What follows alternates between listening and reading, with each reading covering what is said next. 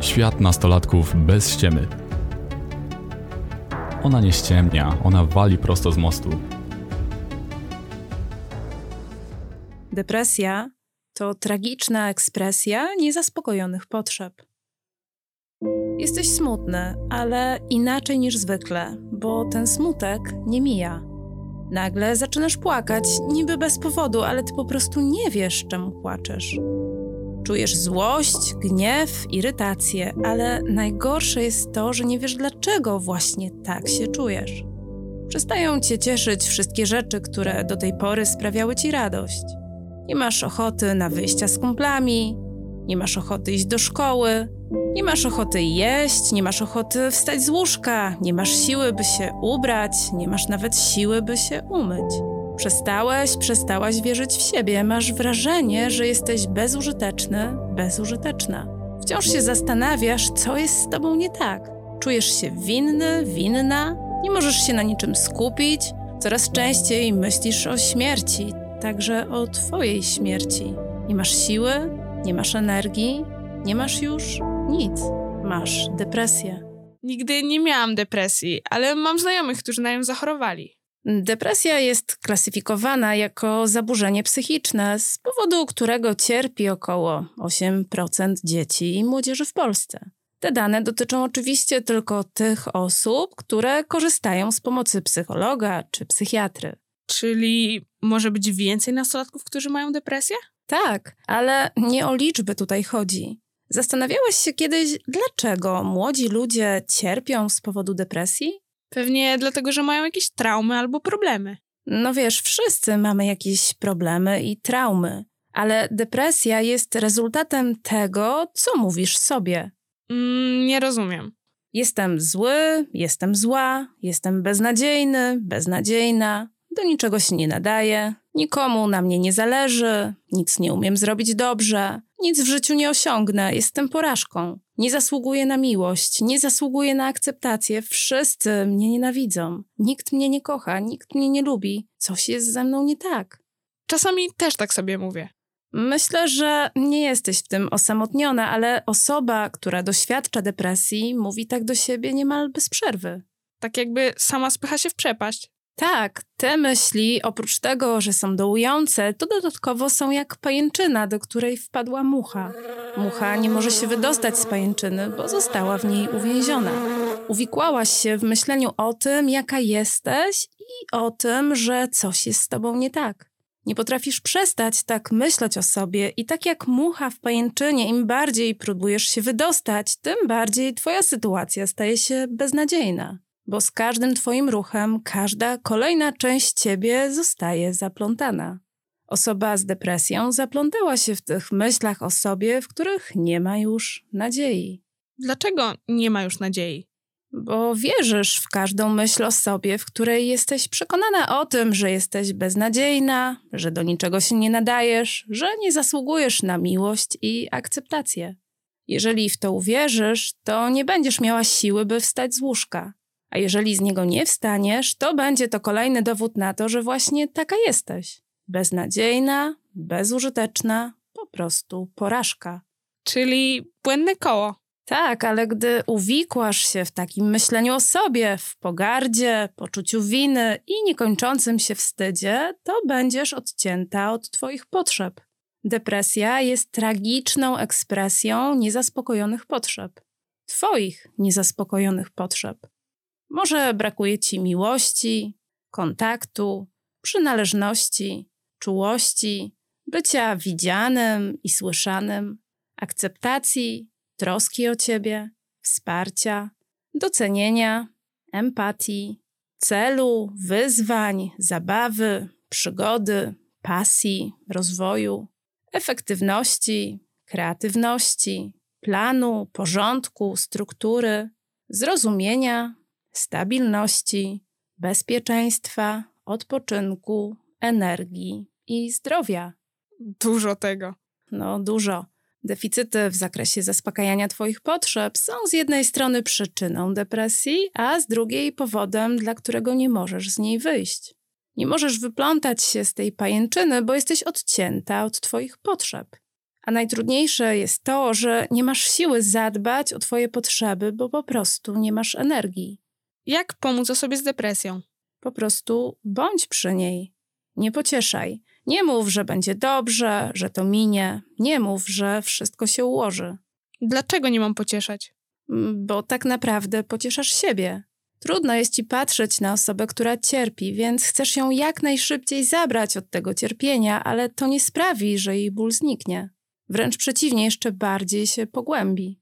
Dlaczego? Bo twoja próba pocieszania jest informacją o tym, że nie akceptujesz stanu, w którym teraz jest. Nie akceptujesz tej osoby, gdy jest w takim stanie. A brak akceptacji jest jedną z cegieł, które budują mur depresji. Widzę, że cierpisz. Widzę, że nie masz siły. Jestem z tobą. Opowiedz mi o twoim cierpieniu. Chcę cię wysłuchać. Chcę zrozumieć. Akceptacja, miłość, kontakt, troska i zrozumienie. O te potrzeby pomoże zadbać Twoja obecność. A gdybym zaproponowała wyjście na miasto, do klubu, na spacer, to czy to byłoby wspierające? A gdybyś Ty miała złamaną nogę i nie mogłabyś chodzić, to czy taka propozycja Twoich znajomych byłaby dla Ciebie wspierająca? No nie. To teraz wyobraź sobie, że osoba w depresji jest cała w gipsie, zatrzymana, unieruchomiona, uwięziona w swojej bezsilności. Czy wyjście do klubu może jej pomóc? Czy to nie jest informacja w stylu ogarnij się, przestań narzekać, wyjdź z tego?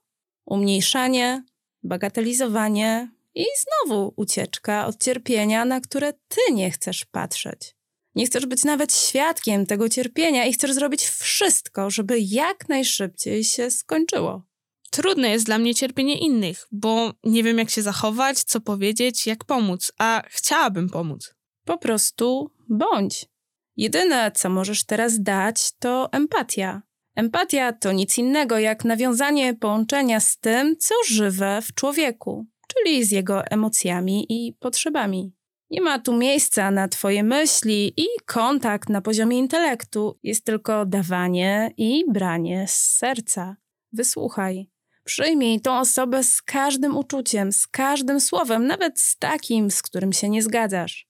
Nie oceniaj, nie pocieszaj, nie zaprzeczaj, nie szukaj rozwiązań, nie udzielaj rad. Możesz dać czas i przestrzeń, by mogła wyrazić siebie i nabrać pewności, że została zrozumiana. Powiedziałaś wcześniej, że depresja to tragiczna ekspresja niezaspokojonych potrzeb. Jak do tego doszło, że ludzie z depresją przestali dbać o swoje potrzeby i tego nie zauważyli? Ale to nie wydarzyło się w jeden dzień. To był proces, który zaczął się dawno, dawno temu. Pamiętasz, jak w ostatnim odcinku o dzieciach, przed którymi uciekasz, mówiłam ci o tym, że składasz się z części? Że twoja osobowość jest wielowymiarowa. Tak, pamiętam. Odkryłam wtedy, że mam taką część, która jest krytyczna. Mam też taką, która planuje i wszystko chce mieć pod kontrolą. Mam też takie małe dziecięce części, które doświadczyły odrzucenia, gdy moi rodzice się rozwiedli. Gdy urodziła się moja siostra, a potem kolejna, ta mała dziewczynka, która przeżyła rozwód rodziców, myśli, że to jej wina, że została odrzucona, bo z nią było coś nie tak i dlatego nikt jej nie kocha. Masz takie sztywne części, które chronią cię przed bólem tych małych dzieci. Rozwód rodziców, pojawienie się rodzeństwa, kłótnie dorosłych, krytyka z ich strony, ocenianie, poniżanie, karanie, podcinanie skrzydeł, brak czasu. To traumy, które dźwigają małe, dziecięce części. Każdy z nas ma takie części, które cierpią z powodu odrzucenia, braku akceptacji, braku miłości, braku zainteresowania albo nadmiernej troski rodziców. Z perspektywy małego dziecka te wydarzenia były traumatyczne i dlatego te małe części ciebie zatrzymały się w czasie i codziennie przeżywają swój ból od nowa.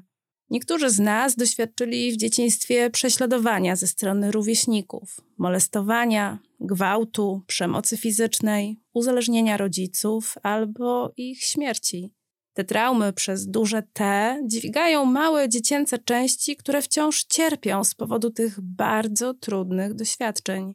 Małe dziecięce części ciebie dźwigają te ciężary. A to, czego doświadczasz na co dzień i co odbierasz jako odrzucenie, brak akceptacji, brak miłości czy brak zainteresowania, Jest solą na rany tych małych dzieci w tobie. Dlatego czasami twoje reakcje są nieadekwatne do sytuacji. Trochę przesadzone, bo są to reakcje małych dzieci, których ból właśnie się wylał i zalał całą ciebie. Jeżeli w Twoim wewnętrznym systemie mieszka kilkanaście lub nawet kilkadziesiąt takich małych, zranionych dzieci, które doświadczyły wielu traum, to może przyjść taki dzień, w którym ten ból i cierpienie małych dziecięcych części zaleje cię i wtedy doświadczysz depresji. Wszystkie zranione części ciebie przejmą kontrolę nad całym twoim wewnętrznym światem. Wcześniej władza była w rękach krytyka, pesymisty, profesjonalisty, perfekcjonisty, kontrolującego, może błazna, czy zdystansowanego, a może ostrożnego, czy planującego. A teraz cały twój wewnętrzny świat wywrócił się do góry nogami i na krześle świadomości usiadły małe, skrzywdzone, dziecięce części ciebie. To one mówią, że coś jest z tobą nie tak. To one są smutne. To one płaczą. Ta złość, gniew czy irytacja to też są ich emocje. To one nie mają siły na nic. Te małe dzieci w tobie nie chcą iść do szkoły, nie chcą spotkać się z twoimi znajomymi. Chcą zostać w łóżku, chcą się schować, chcą zniknąć. Twoja depresja jest sumą Twoich traumatycznych doświadczeń. Sumą doświadczeń tych małych dziecięcych części Ciebie, które wciąż dźwigają ciężary tamtych doświadczeń. Jak pomóc tym dzieciom? Czy branie leków na depresję pomoże? Leki pomogą zminimalizować objawy, ale nie zlikwidują przyczyny. Nie pomogą tym małym dzieciom w tobie puścić ciężarów, tylko miłość je uleczy. Miłość, której im brakuje, akceptacja, której pragną, troska, której potrzebują, bliskość, której nie miały, docenienie, którego potrzebowały. Jeżeli ktoś będzie z nimi dokładnie w taki sposób, jak wtedy potrzebowały, to zgodzą się puścić ciężary, które dźwigają. Czyli potrzebna jest terapia. Tak. Terapia, podczas której nikt nie będzie chciał się ich pozbyć. Terapia, podczas której zostaną usłyszane.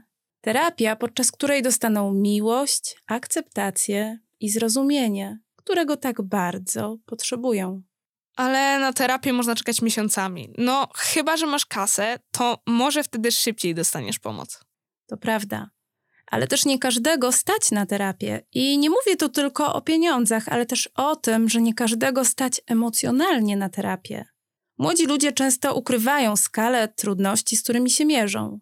Młodzi ludzie często nie mają gotowości, by zaufać dorosłym i wpuścić ich do swojego świata. Często doświadczają też trudności, by otworzyć się przed rodzicami, nauczycielami czy psychologiem. A gdyby ten podcast był wsparciem dla nastolatków w depresji? Czy możesz nagrać taki odcinek, albo nawet kilka, w którym ty będziesz towarzyszyć tym małym dzieciom w taki sposób, jaki tego potrzebują? Jasne. Możemy spróbować. W takim razie w następnym odcinku postaram się być z Tobą w taki sposób, w jaki każda część Ciebie potrzebuje. Dzięki. Do usłyszenia. Trzymaj się. Do usłyszenia. Małgorzata bez ściemy. Psychoterapeutka uzależnień, terapeutka IFS, trenerka komunikacji empatycznej, nastolatka z 33-letnim doświadczeniem.